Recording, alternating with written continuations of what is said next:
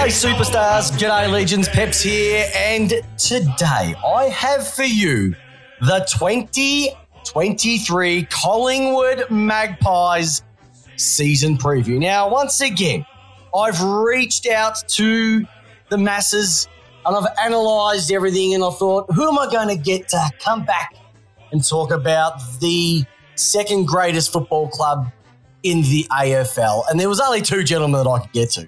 It was Sly, it was Spook, and from the Collingwood rant. It's great to have them back for the third year. Gentlemen, what's going to happen with the Pies in 2023?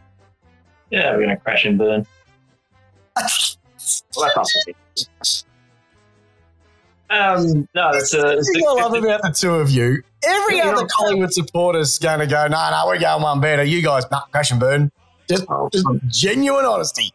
Well, I expect them to kick 100 this year. So, um, Tell know, me, like the why do introduction. you- first of all, gentlemen, thank you very much for coming again. Like I said, the third year, it's been awesome that the previous years have a chat to you, but that is an interesting response that you're going to to crash and burn. So I'm, I'm handing it over to you.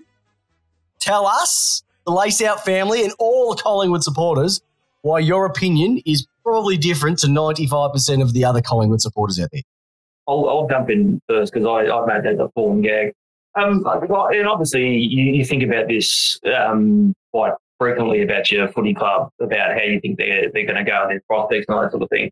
The one thing that I keep coming back to with with um, with us last year is we won what was about eight or 412 games by a kick. Yep. Um, it was an absolute freak of the season, I, I- and it was very hard. And, and as much as I think you know the, the king of the improvement for us was um, that that sense of self confidence and belief um, to pull themselves across the line that many times. Like I said, it's a freak occurrence. I just don't know whether you're going to see that happen. Well, you won't see it happen again this year, but I think things will be a little bit different around that and how that means in terms of translating into wins. That's the bit I'm not sure of. I still think we're probably um, uh, um, just sneaking to the to the eight. That's probably where I see us, but it, it's it's a mystery where I I think we can go this year, mate. that uh, like that's mind blowing. Like I said, everyone that I've spoken to, uh, regardless whether they're Collingwood supporters, whether they're just general football supporters, full stop, have ranked you guys to be top four. Uh, even Probably right premiership away, contender, also. based on what they scored last year. What I was about to give you is you had brand of optimism. Uh, how, old are you? I mean, going back, what's your vintage? Hey, I'm 47. I Yeah, little I've. I've seen, the good times and I've seen the very, very bad times. And I've seen a lot of footy over my life. Yeah. Well, if you've gone from Melbourne, it's mostly bad time. Um, but Touche. for me, look, I think we'll make the finals, but the reality is there's just not enough class on that side. You know, you look at the Richmond went out and got Tom Lynch a few years ago. Um, you know, Sydney got Buddy Franklin, not that that's equal to flag. We went out and got Dan McStay. He's not going to change size that much. You don't have enough genuine class coming into the side. I mean, look at Melbourne's recruiting when they got May and Lever they're two top 10 prospects and that you've built your defence on those guys. So you look at our trading, I mean, there's a couple of guys that might be good money ball players, but I'm pretty struggling. So we're very much created a typical Collingwood side, are very scrappy, competitive battlers with a good top end of talent. And a lot of patchwork fixes all over the ground. Still don't have a genuine key forward. Um, you're hoping that a couple of guys we recruited to play defence will stand up in Frampton and Charlie Dean. And you're hoping that, you know, how and that will go another year. So I, mean, I think we'll be up there, but I think, you know, what happened in the finals last year is when push came to shove in both those games that we lost, we just didn't have star power to win those games. We didn't have someone to stand up and take command and go, you know what, I'm going to win it for us because it's the typical scrappy side. That's what we're missing. We're missing genuine stars. From a neutral perspective, I thought the way that you handled yourselves in both. Look, let's be honest. What'd you lose? You lost the Geelong game by, it was only a couple of points, and you lost the prelim by a point. Yeah, I think And that prelim, uh, yeah, Sydney, that's a Sydney put the queue in the rack, and they basically were just playing to survive. You lost we lost that game because we let them get nearly six goals up. Yep. Uh, and we don't play that little ground particularly well either, but that's a, that's a issue. But I think the end result of that one masks some of the issues that, that we have as a side. Uh, and like you, you get a lot of people will still continuously say and search me that um, we would have given Geelong a better run in the grand final than um, in, in, in, in Sydney. Um, yeah, I, I, don't see it as clean as that. I think, you know, the, certainly on the day Geelong were just an absolute monster of a side. Um, I don't think anyone would have. No anyone. one would have even got close. You might have got maybe two and a half quarters in.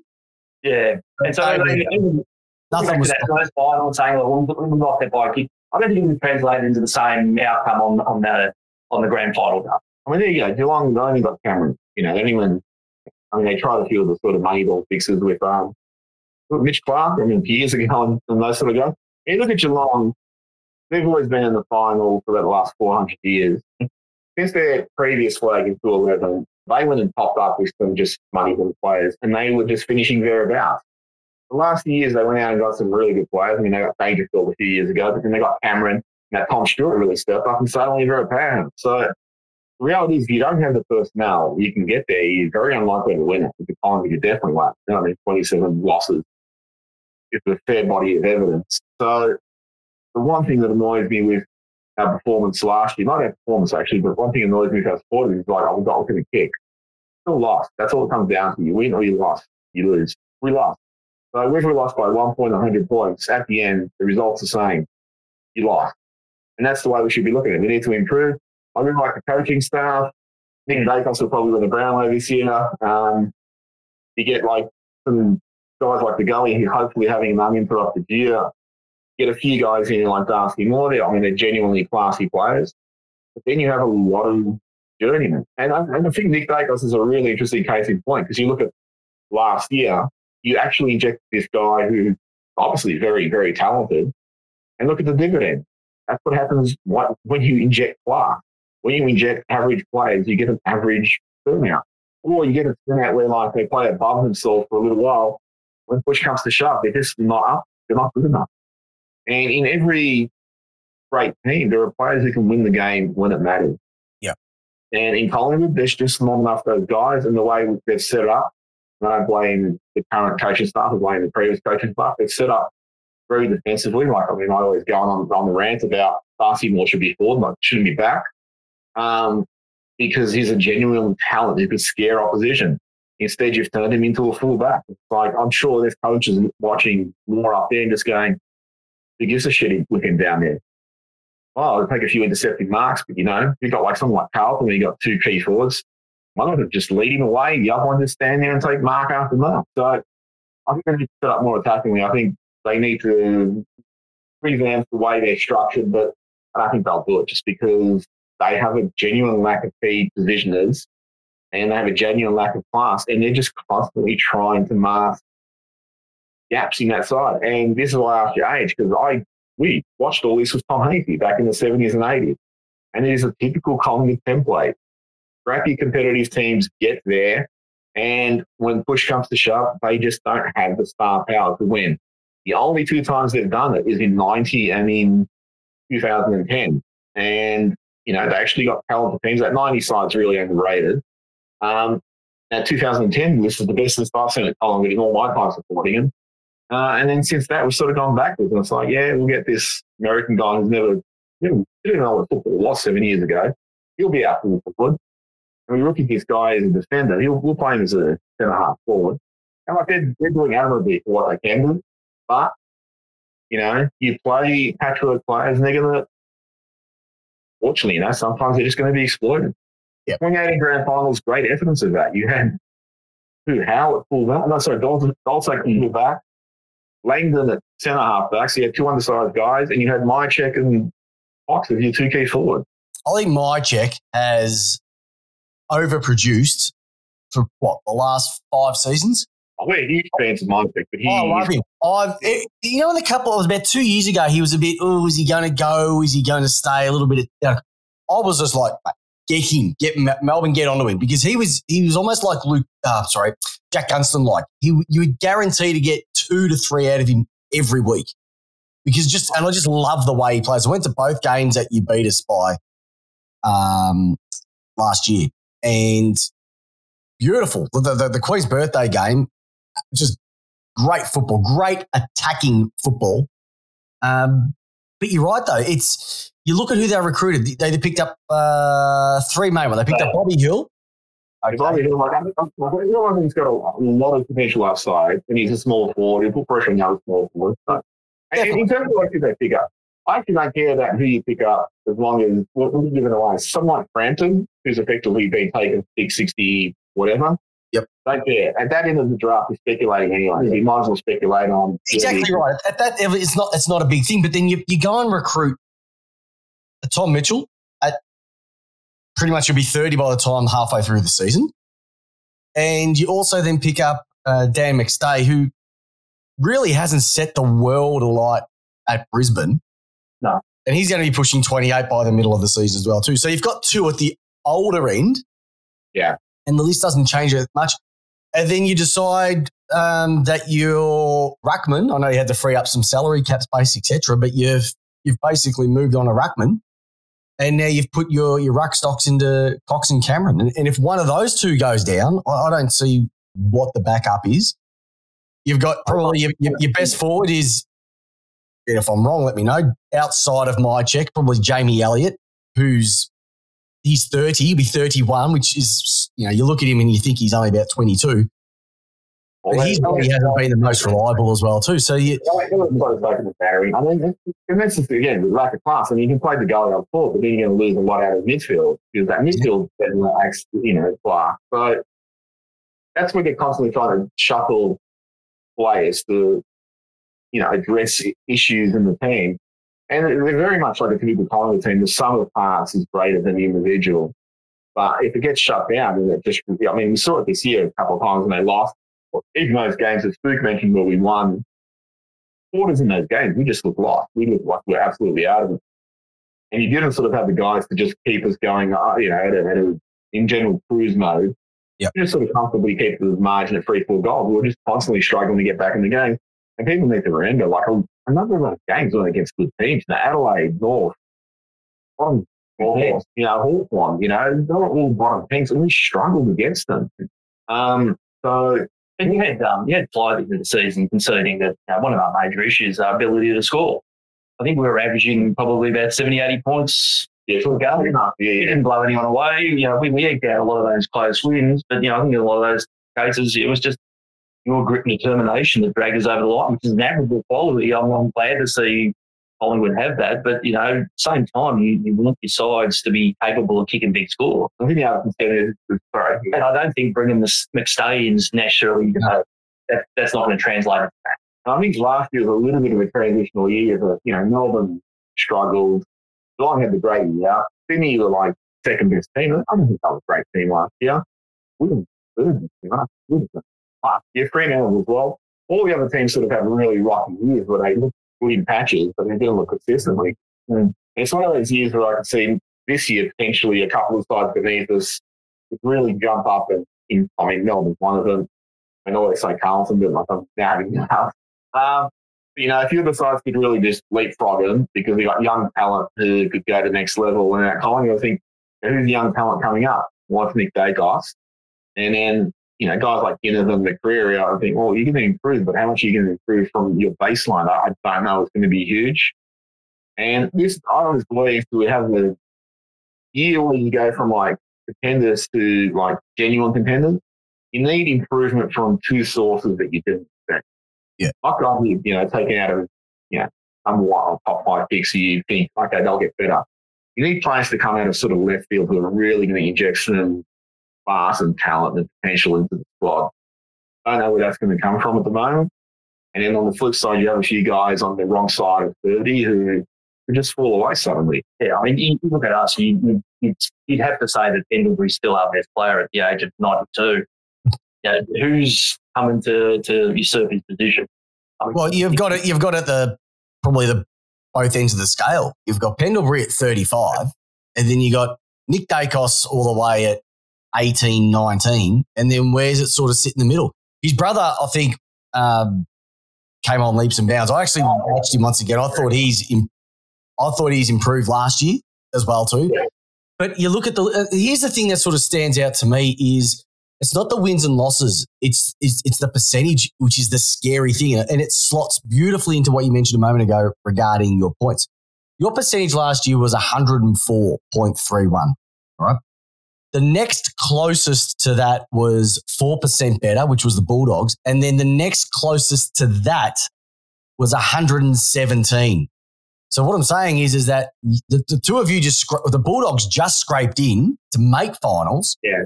You just scraped in because there was games that you won either after the siren or you just got across the line. You know, round 23 was a perfect example against Carlton. We know what happened on Anzac Day, etc. There was two other teams outside, which were the Blues and the Power, uh, who had percentages a lot better than yours, and you had even the Suns were two percent less than you. Yeah, I mean, it just goes to show that yes, you get the wins, but they just weren't they weren't convincing score like wins, and you only had to have two of those, two or three of those results, two of those results occur, and you drop out of the top four, and you have three of those or four of those results go the other way, and you don't even make finals. So you are right. It is that it is that balancing but from what you're telling me and you're telling the listeners is that you don't think that pro- that trajectory is going to go up. It's actually I mean, it'll go up. How much is going up? Like, like I said, I mean, I, I think the big concern is it's like the Bulldogs to go back about 20 years where they're constantly making prelims. Yep. 20 years ago. Yeah, but they looked always like preliminary finals. They never yep. actually looked like they were going to beat one of the grand finals. No, they never looked like they were going to be a, a, grand final team. They just they did. They looked prelim, prelim, prelim. North Melbourne yeah. were the same a number of years ago as well too, and they did right. same sort of thing. They just didn't get any further, and you probably could even throw Port Adelaide and St Kilda in for their years as well. They didn't seem grand final teams outside. Sorry, St Kilda did did make those those three, but they'd always outside of that realm just didn't push to that to that next level.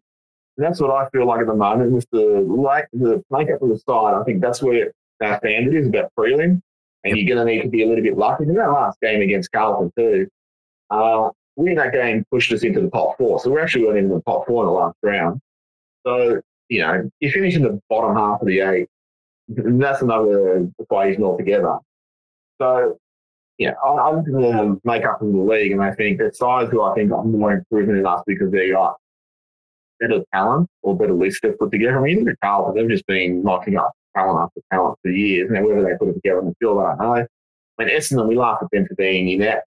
I think it's pretty funny, but all they've been doing that, they've just been getting top 10 picks. So they've been putting together some real talent. Meanwhile, we're still looking for lateral solutions to address poor recruiting during the Buckley years and to make up for really bad selections like with Stephenson. You know, pick six, you've lost a pick six out of the side. Um, you, you know, uh, Treloar was two pick seven. That's two pick sevens, you know, technically gone out of that list.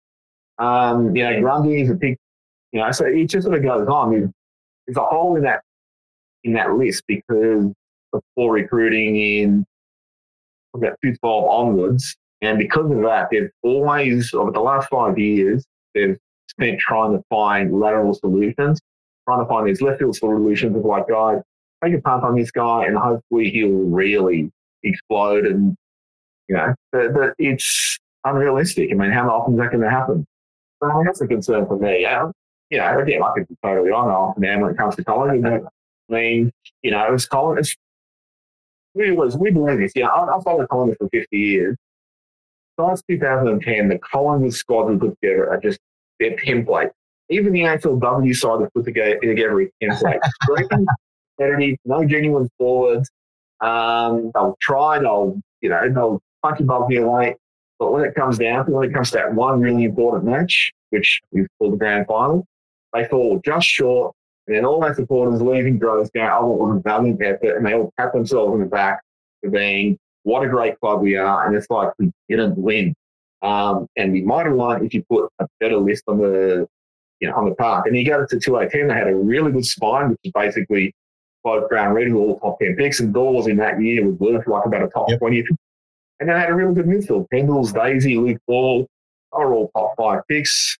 Uh, Dane Swan, retrospectively, would have been a top 10 pick. So, you know, Jolly was a foot pick 14. So they got some a lot of talent into that side. You don't have that at the moment.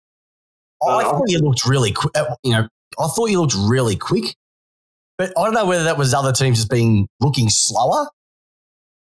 It might have been just the way that you played, like the way that you'd go through the middle, where you know the Buckley years were always around the boundary, always around the boundary. You started going through the middle, and you know speed kills. You get speed on the ball. Beautiful, absolutely.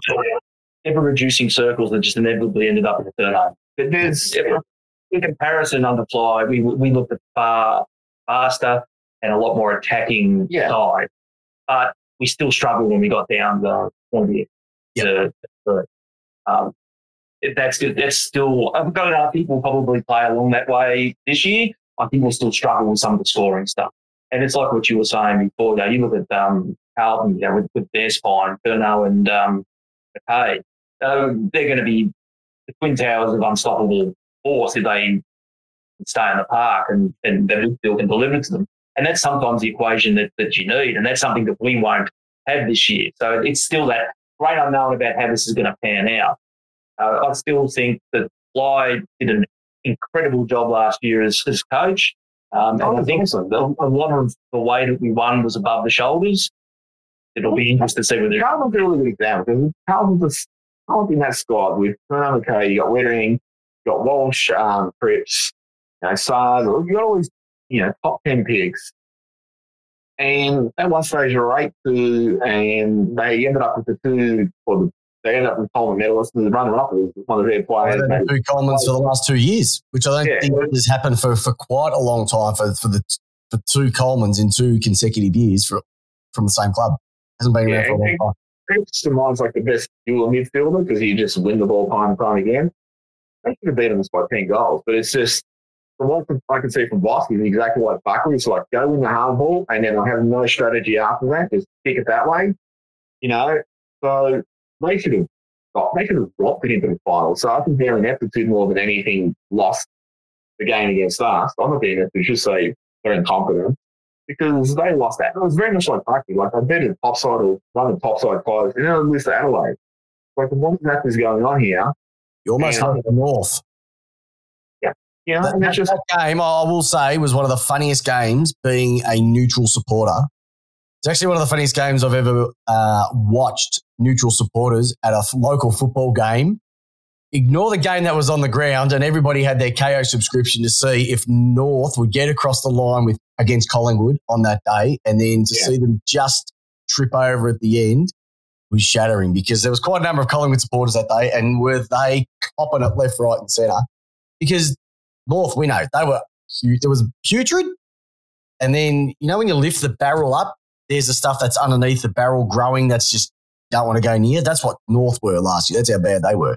And to almost pinch it against to pinch to get you look at us when we lost to this coast against the uh, the under twelve side. oh, yeah. Oh, funny! I did speak to I did speak to Wazza King from uh, Eagle Nation about that. He goes, it was it was like a WAFL team. A WAFL team beat beat Collingwood that day. It'll never happen again. But it was just From memory, De Goey was suspended because he tackled Dangerfield, and you can't do that because he just flopped if you grab uh, him. yeah, yeah. And Elliott was out. And it's like two players from Collingwood side were taken out, and outside just massively came down because they're relying on so few to, to carry the structure of that side. I mean, bonus I think this year is they've had a year under flying, whereas last year still felt like the first half of the year they were still some of them were still married to the Buckley game plan. Mm. You know, and, and the Buckley game plan. I mean, you saw it. You know, the, the sport defensive they launched in the Buckley game plan, which still haven't come to fruition to this day. You know, they were just kicking around, showing advertising on the fences, going back the other side. And I know a lot of players probably just felt like that was ingrained in them so much it was hard to totally shake loose. So with one year under the belt with Fly, that's going to be advantage. But, you know, usually like when you look at a side, you go, okay, what's, where's the improvement come from? It'll be a bit of natural improvement, but it's like, you get that recruit or two. I mean, you got Grundy, so that'll all give you, um, what's that word for hope? Period. Period. Um, yeah, it, whatever. I think it's period. Is there anything else? Anyway. Um, Hold know, on, hold on. So, so I will get on that, that, that Grundy thing in a moment because you did because you did bring it up. But do you think moving him on was the right decision, or I- where do you guys sit on that? And regardless, like you know, everybody knows I'm a Melbourne guy, but I'm just pushing that aside, knowing that you've got the big American who when he's on, hey, fantastic. I've seen him do it twice. Once against Melbourne last year. The other one was against Richmond in a prelim. Outside of that, I haven't really seen him do it again. And you got Cameron. So to, to I know that he signed up his contract for, for, for quite a long time. For him to move on, I know he's had his injuries, etc. But was it a good move for the club to move him on? Was it? No, it wasn't a good move. I mean, they should have moved him on two years ago. Yeah. When he won it seven years, they should have said, "Okay, we'll chop you around." Yep. And I should have traded him out from a position of strength. And it is not retrospect because I have to say this on the rant, so people can go look it up. I was saying it back then also. Once you won it seven years, should have been, we're not doing it. You can sign for five, or we'll move you on. Um, they traded from a position of weakness, so like they, you know, they got 27 or what it was. But I think it's a win-win scenario because Melbourne gets a ruck to partner to replace Luke Jackson and to partner Max Gawn. And as a ruckman, Brodie Grundy will finally hit a Collingwood midfielder on the chest with the cut. So that'll finally happen, and it'll be good to see for a change. Look, Grundy is. Wait, put him in the middle. He's going to play off the wing. Actually, I don't know where put him, to be honest. I no idea where they're going to put him. I just think that's going to be a great combo. I don't know how it's going to work, but. Grundy's an awesome rucker over. Mm. Statistically, we'll get a thousand taps, but when you look taps to advantage, it, the proportion's really low. The ratio is really low. Yeah. Um, I remember looking at it years ago. There were players like Chicken there, Carlton, who had like a 20, 30 less taps than him for the same amount of game, and yet were only like one or two taps to advantage less than him. So his ratio of tap to advantage isn't great. He often taps it to his feet. I mean, Gawn, I think, the best ruckman that the last 20 years, so he might teach him a thing or two.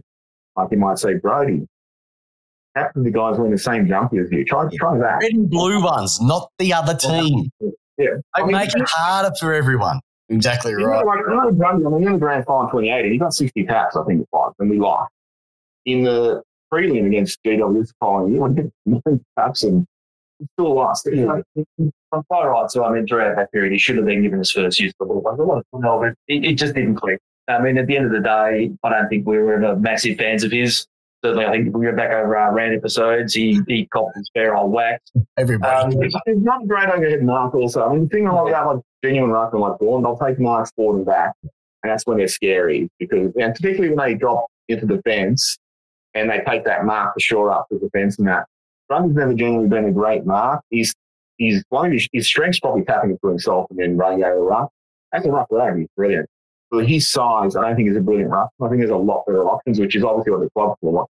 Why they thought, well, we'll just go at Cameron and Cox. We're not actually losing too much out of the ruck.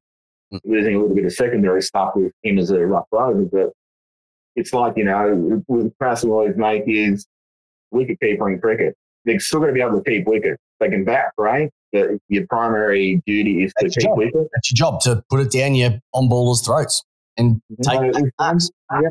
Um, so I was actually curious how it goes. too. I mean, the other thing with Grundy that I sort of off the Melbourne, because now it's so I don't care.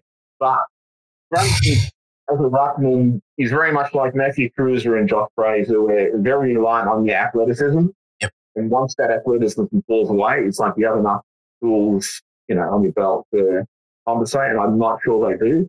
While that athleticism is there, though, they're great. You know, I mean, Fraser gets unfairly maligned. His early years at Collingwood, he's actually a really good Yeah, he was actually Josh Fraser was very, very good for a long time. And yeah, then- and then he had a couple of knees and stuff, and he really sort of came that. And Cruz was the same. Cruz running day was really, really good. yeah, they were Um, just struck down with injury. Nick Nat's another one. Like Nick Nat doesn't do much around the ground. He's the opposite, where his first ball use is probably the best in the league. But he's been struck struck down. Like he's 30 plus this year. And he's only played 170 odd games.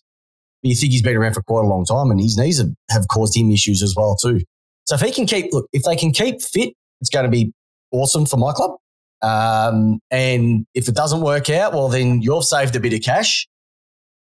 So we'll see what happens. But there is a guy that I look at, and it, it blows my mind to think this guy came from Brisbane as a bit of a steak knives deal, and now he, yeah, and he's won your BNF last year.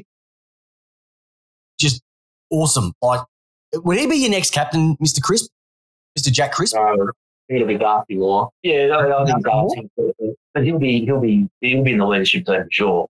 Yeah. he'd go close. If, if, if it's done the way I believe it's done, and the players vote on it, still is that. Um, Yeah. he, he won't be far off. Yeah, But I think I think Darcy will be the um he'll be the one. I mean, Darcy from the moment he showed up sort of had leadership stamp on him. Uh, he's, you know, speaks really well behind the scenes. But I mean, he'd be my second choice for it.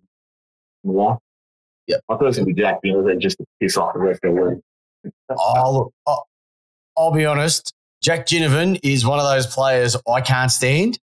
And the reason I can't stand him is because he's not at my club. Because, I, like I said, when you watch him live, that kid can play. He, he, he is he is good, and I think he put intention on himself at the start of the year, which probably got overblown a little bit. But if you just take the hype away and watch him play, brilliant, brilliant young player. Love him. about 38 goals. Yeah. I mean, second, second in I. I mean, the one thing like for us, he, he can find it and he can kick it. Yeah, the other thing this year, I, I think they've got to tell him, look, if you take a high tackle, you still got to get the ball out. So, Yep. you know, get the ball out at all costs, keep the ball moving, so that way it doesn't look exactly like you're playing for a free and ball play stop. You know those, Uh, you know those free kicks that he was cop like getting. Yeah. It reminds me of the Mankad in cricket. Like, yeah, it's there, but you shouldn't do it because just the way it looks. Take that out of him. Take that out. Like, what he kicked thirty eight last year from a small Yeah, forward perspective. Absolutely stunning. There wouldn't be too many other small forwards that would have kicked more than thirty eight last year. And when I'm talking small forward, I'm not just talking like a Gunston or whatever who plays not in one of the big spots. Uh, Cozzy Pickett would have been one. He would have been the other. Charlie Cameron. Outside of those, I don't think there would have been other, many others that would have kicked close to that 40 mark. So he's he's a special one. He is a special one. Oh, and he's still got plenty of upside too. I think um, Plenty of upside. he's not kicking goals. He wasn't doing much else. Um, I, mean, I think that's probably an area of his game that will look to, to draw him into the into the play a lot more. He was pushed up the ground, I think, a fair bit in the second half of the season, just I think to try and get some touch or be pulled out of the spotlight for the clotheslining. Um, but I think if he can develop that side of his game, he, he can be very, very, very good for us. Well, him and McCreery, like they each have to learn from each other. Because Yeah. McCreery's defensive side is brilliant, but doesn't get enough. You know, they can get the ball, but his defensive side just doesn't have enough to it. So if they can actually learn a little bit from one another, that'd be great. But like I said, if, if you know, I, look, I, I don't care if players play for free. Bell's been doing it 150 Oh. years. We know. We know. Umpires won't know what to do with themselves Yeah. this year. Yeah, if they just keep the ball moving, so like you play for the free, just don't kill the play. If you don't get the free and you've killed the play, then the ball's just stopped. So um, just keep the ball moving. Take whatever dimes you want. Keep the ball moving. So if you don't get the free, get the ball hopefully in one of your teammates' hands. So looking into looking into the future, um, obviously you've had your drafts, etc. So far, what have you heard? Who's setting it, as we would say, who's setting it alight at the moment? Who who's someone that you know, if, if the Collingwood supporters aren't looking at training and the reports as much as as as you guys are, what's what have you heard on the on the Twitterverse? What have you seen on the rumor file? What have you? Who, who's like who's someone that hey, you know what the older brigade going all right, but someone that a name that nobody would know much about. That's hey, this Don't is- really have an answer for, oh, maybe I do. I mean, the two of them are ripping it up in the track of Tom Mitchell and Nick Faber. Yep. You get both the old and new. I mean, the Oscar Allen, who they've drafted, is apparently beautiful ball user, which will, you know, change to Collingwood. Uh, Frampton's name, funnily enough, popped up a few times. And I, I know someone who knows him, and, and he comes highly rated. Um, why he's never clicked and, and, and made the most of his, his limited opportunities, that's a mystery. I guess we might find out this year. That's the reason why. Um, but he's someone, you know, as a key player that can be hopeful that could uh, deliver. Well, he's been at Port Adelaide, and you know what Port Adelaide are like. They they usually stick with you know you that midfield group who they've had Boak, Wines, Gray. no, he's been Very, very difficult to break into that. Now he's probably gone the wrong year because Gray's left. Boak will be on his last legs. Wines, you know, still going to be doing his thing. So he this would have been his season, but he thought, you know what, I've, I've given it my shot. I've been there for a while. If I'm not getting it here, I'll go somebody else. And if Collingwood have said, hey, listen, we'll play you. Yeah. The decision's quite simple. It's a career, and we know players are changing clubs. Talking about changing clubs, and, and I'll get back to it. Just pricked my mind. Uh, Ollie Henry, Jack Ollie Henry. Oh, you don't want you don't want to use the Steelers on your show, do you? Nah, not really. But you weren't obviously not too happy with him pulling up stumps. No, no I, I, think the, the, the reasoning given was pretty simply. Like, you're homesick when you're in a state. You can't be homesick when you're 45 minutes, 45 minutes away. Yeah, I think that that that really knocked the, the wind out of the sails for me with him. That you know, look, it's the players move. People change jobs in the real world. It's it, it's part and parcel. But when that's your reasoning, it just doesn't stick. Oh, the kid's got obvious talent. Got a lot of talent. Um, I mean, he ends up in Geelong, which I don't know. Did you say these things publicly? It was yeah. scatterbutt. He might have been told by a certain club that hey, you don't perform so well, and we'll pick you up in the draft if you slide. And he ends up at that same club. I mean, well, that's scuttlebutt. So, and now he's at that club. So, I don't know. You know, Collingwood just seemed like a holiday for him for a couple of years, and he was always going to go there. Yeah, it was just a real strange one because he sort of came out, not he sort of came out of nowhere and like, where's this kid come from? And he had a good year. Like he had 22, 22 goals in 15 games last year. And then it was one of those ones that, hold on, he wants to move? Like, he's actually going all right. Why, why would you want to leave? The, it just did not make any sense whatsoever. But then when you hear homesick or whatever it is, that, that's that's their decision. I'm not sit around and talk about that crap. But it, it was it was a strange one considering it's like, hey, it's 45 minutes down the road. Like it's not that that bad. Just be honest and say, look, I don't want to play for Collingwood. I want to go Geelong. That's, you know what I mean? You want to just say it and then be okay, fair enough. You don't want to play there, you don't want to play there. I mean, then ultimately, you know, his, his contract expired. He, he just priced himself out of the out of a resigning yep. for a guy who's like a second year player. Um, he's making demands that, you know, like Tom was saying, we're not paying this. And um, I was not actually being unreasonable. You know, you got to think of Collingwood if you ask for a big contract, they generally will give it to you.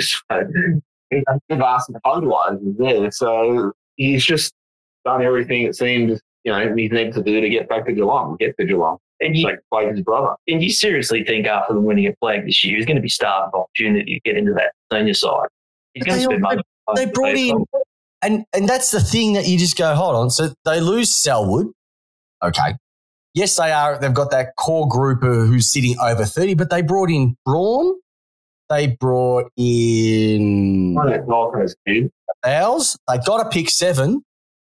And you're sitting back and hold on, they just brought in four first rounders this year. How? What, what? Oh, and Henry, sorry, he was one of them. He was the he was a, so they brought in four first rounders this year to replace Selwood. Like it, there's only one spot, and they've got you know four to bring in. I don't know how they're going to do it. So yeah, good on, um, not, yeah, good on them for doing it. But that Holmes was in the grand final side, was he? Nah, he, he got dropped. So, oh, he had a hamstring or something, and he. so there's another one there that's sort of going to be trying, will be vying for a spot. Um, I, mean, I, saw an article, I didn't read it, but uh, I saw an article about Geelong talking about playing as a halfback, which I thought was interesting. Well, that's where he's been trying. He's, he's not the most physical bloke out there. I can't see him lasting five minutes there either. So I was curious, like when Nathan Buck was going to take? Is he going to take Stewart? Is he going to take um, Tuohy's spot? Needs about 12 injuries before he can get a look in. No, exactly. So I don't know what's going to happen. But hey, listen, let's let's talk about your mob. Let's get into the, the nitty gritty of it. So you, your average age is sixth which some people thought that you're quite a young team, but I think it's, it's what we said earlier. You've got that probably about 11 or 12 that are sitting over that 20. You're five you're like well into their 30s. Now it's Cox and Al and Pendle, Sidebottom. Side, yeah. And even like guys like Crispin, I mean, Crispin's like 29 and then Adams is 28, 29. So you got like a number of guys there, right there. And then the problem obviously is once you get to that age, longevity becomes an issue. It doesn't take a lot to finish your career. So, you know, like Buckley's best example, when he played at Collingwood, he won the Brownlow in three. That was effectively his last full year as a mid. The next two years, he had injuries. He came back in 06 as a forward. And in 07, he pretty much missed the whole year. So at that age, the body can just go, look, I've had enough.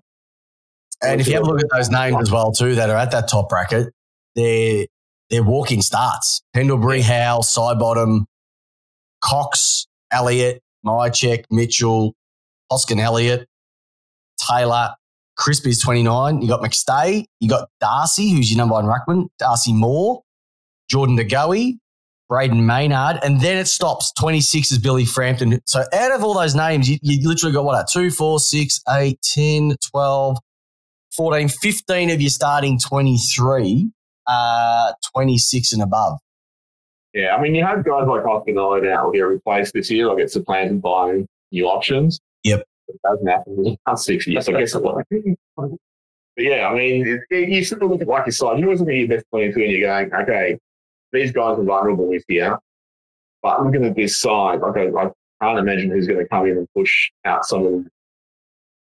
No, and that's I mean, Henry probably was the one who would have done it if anyone was going to do it. yeah, you want to see some of the, the younger talent knock at the door. I don't think we've had that consistency for a number of years. We went that Halmar approach um, with all those second rounders. Yep. That may or may do something. Um, but other than that, this is really nothing of quality. You've been, you're a victim of your own success. That's what it is. Is that you've had all this. When I say sustained success, you've been up there for a while. It's like we're, we're just going to keep playing them. We're going to keep playing them, and we don't regenerate it. When unlike Hawthorn, you go, oh, we'll just turn them over. We'll just turn them over. Who you know, Mitchell, you don't have to be here anymore. You know, Lewis don't have to be here anymore. We'll just we'll just move you on if, if we have to to try and get those those games in. Well, you one thing, under, under Buckley, I'm not blaming Buckley, Buckley, but talent cultivation wasn't great. A lot of young guys really didn't come on. They were just sort of middling for quite a while. You know, and probably the only one that really came on was Grundy, Maynard were the only two. And the rest of it would come up and look okay and then go back down. Yep. So, again, not blaming Buckley. It's just whatever the That mechanism. development, sort of that that first to four year development level, just hasn't Yeah. kicked on. Whereas, yeah, whereas under Malthouse, like you, they really sort of cultivate, cultivated players really well. And when they brought guys in from other clubs like Clements and Holland and Wakelin and all that, they just sort of went next level. So player development wasn't great. Again, not blaming Buckley, but um, the player development was great. And part of that, I think, was just, you know, they had a lot of injuries and then they were playing with guys who were like third, fourth round picks who just probably didn't have been at that level. Yep. So again, that's what that hole they're still trying to fix. And it's, Yeah. it's that false economy again, look because you have a look at your average games, it's 73, sitting sixth as well, too. But once again, if you take that upper echelon out, you be probably out. one of the youngest experience lists as well, too.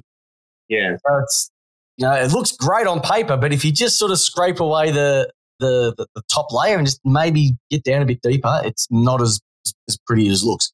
Outside of that, though, yep, go circling back to the- where we started, where we surprised you with our outlook on that, and that's the reasons why. I think hmm. a lot of people really get caught up in the hype of the season and, and think, well, the, the natural progression now is, well, top fours and multi, we'll, we'll, we'll be aiming for a flag this year. I just don't think it's that clean cut. No, all not with that. I mean, when it comes to 206 to 210, you could see, you know, you, you had the Pendlebury, Thomas, uh, Sidebottom Deans, Brown, Reid, Cloke, Swan, all these sort of young players. So you look at them and thought, look, these guys have talent. Give them games, they're going to develop and they're going to go next level. And you got guys there like Pendlebury. I mean, Tom, Brown Thomas not remembered highly enough because his last years were a sham under Carlton. But from 209 to 211, he was a champion. He was a really good player. Then did his ankle and came back, back down to the pack. You know, just sort of saying they had talent. You could see in that talent they weren't just player players. They were like really good players. I mean, like I want to say, like when you look at the draft, you get players who are like good or top five. You get players who are good players, but then you get players like the cracker. You know, you look at him, he's a freak. You know, Cripps, you know, you look at him, he's a freak. He's not just a player, player but then you get sort of the other ones. I should, you know, guys like Mark Murphy, and that they're really good players, but are they, are they that freak? And it's like, no. Um, so at Collingwood, you have sort of guys with that potential. I mean, Pendlebury is still playing 15 years on. So you saw the talent explosion potential in there, and that's what happened in 2010. They really all just went next level. Mm. Yeah. Right now, you sort of look at it besides Nick Bancroft, you go, who's going to be the super freak here? And it's like, oh, I don't know. I think that there's actually someone there. No, I mean, you look at the guy and you want him to be it, but every year you have in the same population. And then he has moments of brilliance and then he can vanish. Who's that? Yeah. The guy. Oh. Just don't get that. one week and boiled lollies the next. You sit back and go, this, if, if he, he reminds me of Nick Kyrgios. Like if he just put his mind to it and took all the other distractions out and just focused solely on football, he could be top five player in the league. He needs, Seems to be, uh, He's not that sort of player that can do it all on his own and drag people along No. with him. No. part of a, an ensemble. He'd, he'd be better at a, at a good club. He'd be doing brilliant work. But Yep.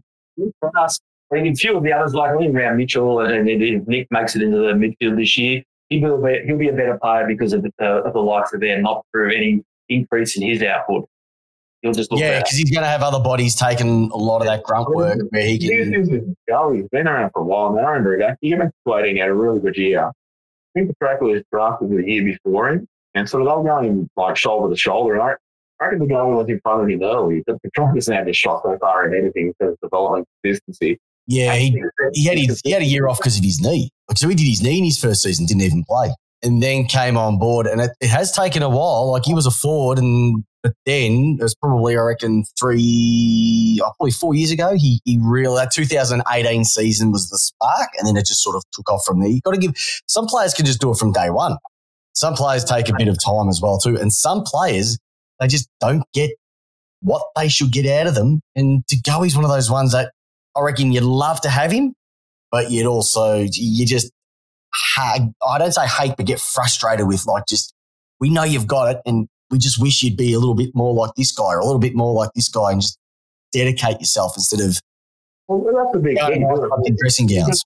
You can pick what six or whatever you want. and it's like you're one of the guys who really need to go to the next Yep. level. You know, it's not Jack Ginnivan, for example, was taken as a lower pick or a rookie pick or whatever it was. Like you're a top ten pick. You obviously have the talent. We need you to go to the next level. Not to just tease us with it, but to do it the, the whole season.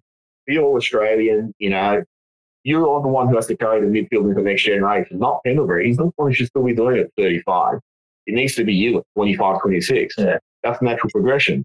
Um, but yeah, it's going to be Nick Daicos. I mean, Nick Daicos will do it this year, and people will marvel at how, you know, how precocious he is for his age and all that. That's only one player, and that's the frustrating thing. And I can, I think that's the message from now is is like, but that's only one player. Like, who else is going to step up?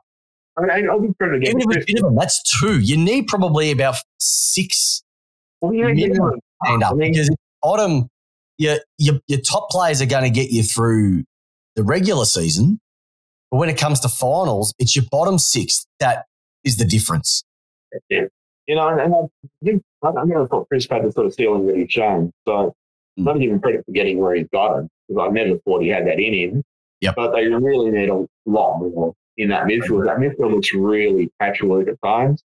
Um, there are times, you know, where just with the ruck, not winning the ruck, and then the midfield not winning the ball, it was just walked out way too easily. And the goalie's the he should be the prime candidate, the identify. And as far as Nick Daicos goes, at 18, 19, he shouldn't be the one being asked to carry that responsibility. Yeah. It should be those guys in their 20s. And it's a big responsibility because if you have a look at your draw, you've got the eighth hardest draw this year, completely different to what you had in the previous season. You play the Crows twice, you play Brisbane twice, you play Carlton twice, Essendon twice, Geelong twice, and Port Adelaide twice as well too. That's not, especially when you look at Brisbane, Carlton, Geelong, who they're thinking are all top four teams. That's that's a bit ugly. And then your first Yeah, four are Geelong away, Port at home, Richmond at home, and Brisbane away. And Brisbane's So- really, Brisbane's really getting around for this sake. Because again, like I was talking about, you know, where's the improvement come from? And they've picked up Dunkley and who was the other guy? Um, Ashcroft, yeah, you know, they pick up players where you go, oh, Oh, well, there's where the improvement's coming from, uh, and McStay leaving. So, but I'm not, casting aspersions on McStay because you look at that one side where, where Daniel was in a play and they actually looked a lot better No, when they didn't have the three balls up. you think, her focused. Exactly. Yeah. And that just gave Hipwood a bit more room to move as well too. Yeah. So if they like, they should have been looking at it going, well, maybe let's try this next year without one of these guys here, which is going to be a mistake. Um, but anyway, like looking at that, the talent they've brought in, who's plug and play. Dunkley's immediately going to improve that midfield. Um, Collingwood, you know, you got these guys who might come up really well. Like, like I said, I really have hopes on Hill. Mitchell should do it, but then again, the other thing is the synergy of how well they play together in terms of chemistry. Uh, you know, you can bring players and sometimes it's don't click. yeah, no, I, I, I mutual I think will be the one for us, and that, that's a sad thing to say for a bloke coming at thirty. But one of our deficiencies was was, was clearances, and he'll he'll have Oh, an immediate impact there. Definitely. the Yeah. father's son. he could. You could get Hey, is Barry available? Maybe get two for the price of one. Hey, Barry's listen, gentlemen, it's uh, it's, five, five games on it, so oh, you should have got him father son. Not bad. Yeah. He, he could play too, Barry Mitchell. He- wasn't he the first million dollar man? Yeah, he was. He Um, was the first million dollar man when he got that big one from Carlton. yeah, we, we Carlton wanted to get him. We took him in the draft just to fight Carlton, and then we couldn't fit him in the side. then he went to Carlton anyway. So It's a Carlton anyway. That'll learn a lot Yeah. more for it. All right, gentlemen, it's time for the ski double up. Uh, I call it the uh, the Liz Smiley uh, ski double up. So, teams who you can see on the rise this year, teams you can see on the slide this year. Who uh, comes to mind? And if you want to throw your own team in there, be as biased as you want or not biased as you want. I reckon Sydney's releases him off the slide because you're getting smashed that much in the grand final can be psychologically damaging. Yeah, Sydney was the first one that sprung to my mind as well. Yeah. Um, I think we'll, we'll, I mean, we'll go backwards, but only by a couple of things, I think. So you wouldn't probably consider that a slide, just a No. step backwards. No, Melbourne should improve, aren't they? When she's skyrocket top. Ah, Yeah, to get up there very far. Um, It's okay. It's okay. this is, You can say who you are. Um, I don't think you come back from straight set X's, do you? no, you don't. That's it. You just put a line through everything. They got a redhead as a midfielder. Have they started the rebuild now? Hey, leave my best mate Clayton Oliver alone. The ginger ninja. You'd love him, wouldn't you? Pies? Yeah, easy. Yeah, we- we paid four million dollars for twenty-four years. so Sydney going down, If going down, Pies going down. Anyone else? five, five only down a spot or two. Christian, I think, the other uh, Bulldogs are finished. Let's get rid of them. No Dunkley. Yeah.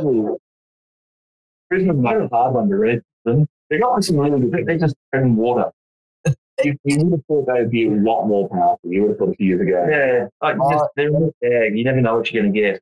That that yeah. is they are the Forrest Gumps, aren't they? Uh, of- Yeah. Because you just you watch the way they play in finals, and it's just almost like you you had it on toast. They had when they had the, the finals up in Brisbane a couple of years. You thought they were going to dominate it, and they just it's just something that you look at them and go.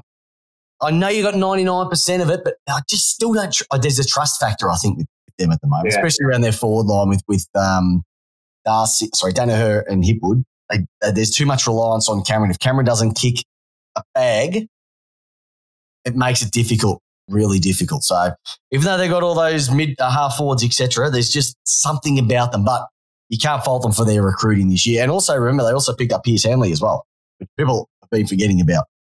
Um, any of the lower teams, the bottom eight, you see bottom part of the the ladder, you can see sort of making a climb this year, or going really backwards. Make their way up to 17, so that would be good for them. I think Essendon will. Essendon's here. They'll, they'll annoy a few. It's Essendon and Carlton. I mean, Carlton, in fact, we Carlton. Surely Carlton, they just have to kick it to to, um, play, and that should be your whole game plan. Uh, the Carlton one's so interesting because, like I just like I said, I don't believe in Voss's game plan, which is just crash backs and win the ball. Um, with that side, if that personnel, you'd think they should. If, like if they had McRae as coach, I think they would have flag last year. That you know that the quick direct hold game. They had to make finals, remember, first. They, they still had to make finals. They had that issue first of getting to that top eight. Yeah. One other thing, if they had McRae as a coach, I think that would have made it easier. Just Mm. not think the game style, new system, players they have. Uh, outside of the midfield, just cracking the pack. Carlton Essendon are probably two you think they'd leap up. Um, Richmond's actually an interesting one. That, that might actually skyrocket with Granto and Hop. Was it Hopper? Yep. The credit. All right. So who else is that? Port Adelaide, they'll sink further. They're just incompetent. How long's Hinkley been? He's been here since about 1964, and he wants. Uh, well, if you listen to my co-host with the most, Jamie the J Dog Wallis, he can't wait for the day that Hinkley leaves. Yeah. Because He's back across from the convict ship sinking. Been around that Yeah. long. A race, really. he he was with um, Captain Cook. Oh, I'm not angry. You think he would be angry if you're coach four. Yeah. So that's a prerequisite. Yeah, but Who's your uh, who's your premier? You got a premier for me? Who's going to take it out? Matthew Guy. no, no, no, sorry. No, no, one that might actually win something. not actually go backwards. I went backwards. I think it's pretty hard to go backwards from you from the bottom. No, Depending on what the rest of the competition decide to do, it'd Yeah. be hard to, to not look at Geelong and think they could almost go back to back Yep. because they just have such a. There's a few injuries that, that certainly bring them back. But, They had a um, like an injury run. Their run injury run was pretty good last year. So I think, you know, what do they say? hundred percent is hard work, and then everything else after that is luck. They had luck on their side pretty much, but they were also smart the way that they rested players throughout the year. So I think there's going to be a lot of clubs who look at that and go, "We that's something that we we should do as well." But yeah, that, that is a common theme with Geelong. Anyone else that uh, you, you, sort of got your eyes on? Now, Melbourne will be interesting with Grundy there. I mean, the forward line's the issue. I mean, it was last year. Ben Brown was exposed a little bit too easy. Um, McDonald was a big loss. So maybe instead of Grundy, you should have went after Chris Dawes again or someone like that. Hey, hey, leave Dawsey alone. I don't. I like Dawsey. He was good. Um, yeah, I mean, they're an interesting one. It's who else is it? I mean, I always say Brisbane, but then they would disappoint me. I'll throw him in there. You, you can probably say Brisbane are probably not afraid. Yeah. And that, look, that's been a common theme. Brisbane's been a common theme. Uh, I actually did have someone say, uh, someone's the biggest prediction so far. Um, if you haven't heard it, listen to it. Uh, Tommy Roker said Gold Coast is going to make top four. Okay. But then he went through the reasonings behind it, and he actually has a bit of bit of sustainability to it as well too, because they they were pretty good last year, and they get Ben King in as well. I mean, you can't So- be terribly sure, but at some point they've got to do something. Yeah, at some, you're right. At some point, they've got to do something as well too. Um, at some point, you guys are going to be doing something this year as well too. The Collingwood rant. What's what's what do you got in store for your listeners this year? Was it when you guys kick off? When you get stuck into it? What's the the structure of your show? How many times a week? Well, it's like um, we haven't actually worked out, but we're going to start up. We we keep thinking, well, we should do some sort of previewy thing. Yeah. Does this qualify? You could just take this one. Just, just Taking some rebranding. Yeah, just rebrand it. go for it. We had all these guest stars, like high profile guest stars, lined up a couple of years ago, and then they just all got left over by lockdown. So It's we're trying to get some of those ones back. on. Yeah, it was like a really star-studded lineup. I wanted it to be cool. And they just all went. I think like the week before the start, you know, back into I don't know, lockdown five or something. So hopefully, we're going to get a few of them in pre-season. Um, otherwise, you just hear us talking, you know, the usual random rubbish, yeah, and drinking beer and. Ah, maybe we'll be a bit comedy centric this year. Gentlemen, you love your club. And that, that, that- that's as simple as it gets. You do this because you love your club. Four stars, search on you, you might not love the, the the the playing group or the coaching group, but you love the love- Collingwood Football Club. So let's just put that in. I love, I perspective. love the coach and the playing group. Just, Yeah. Just just may not like the results, but uh, that's all right, gentlemen.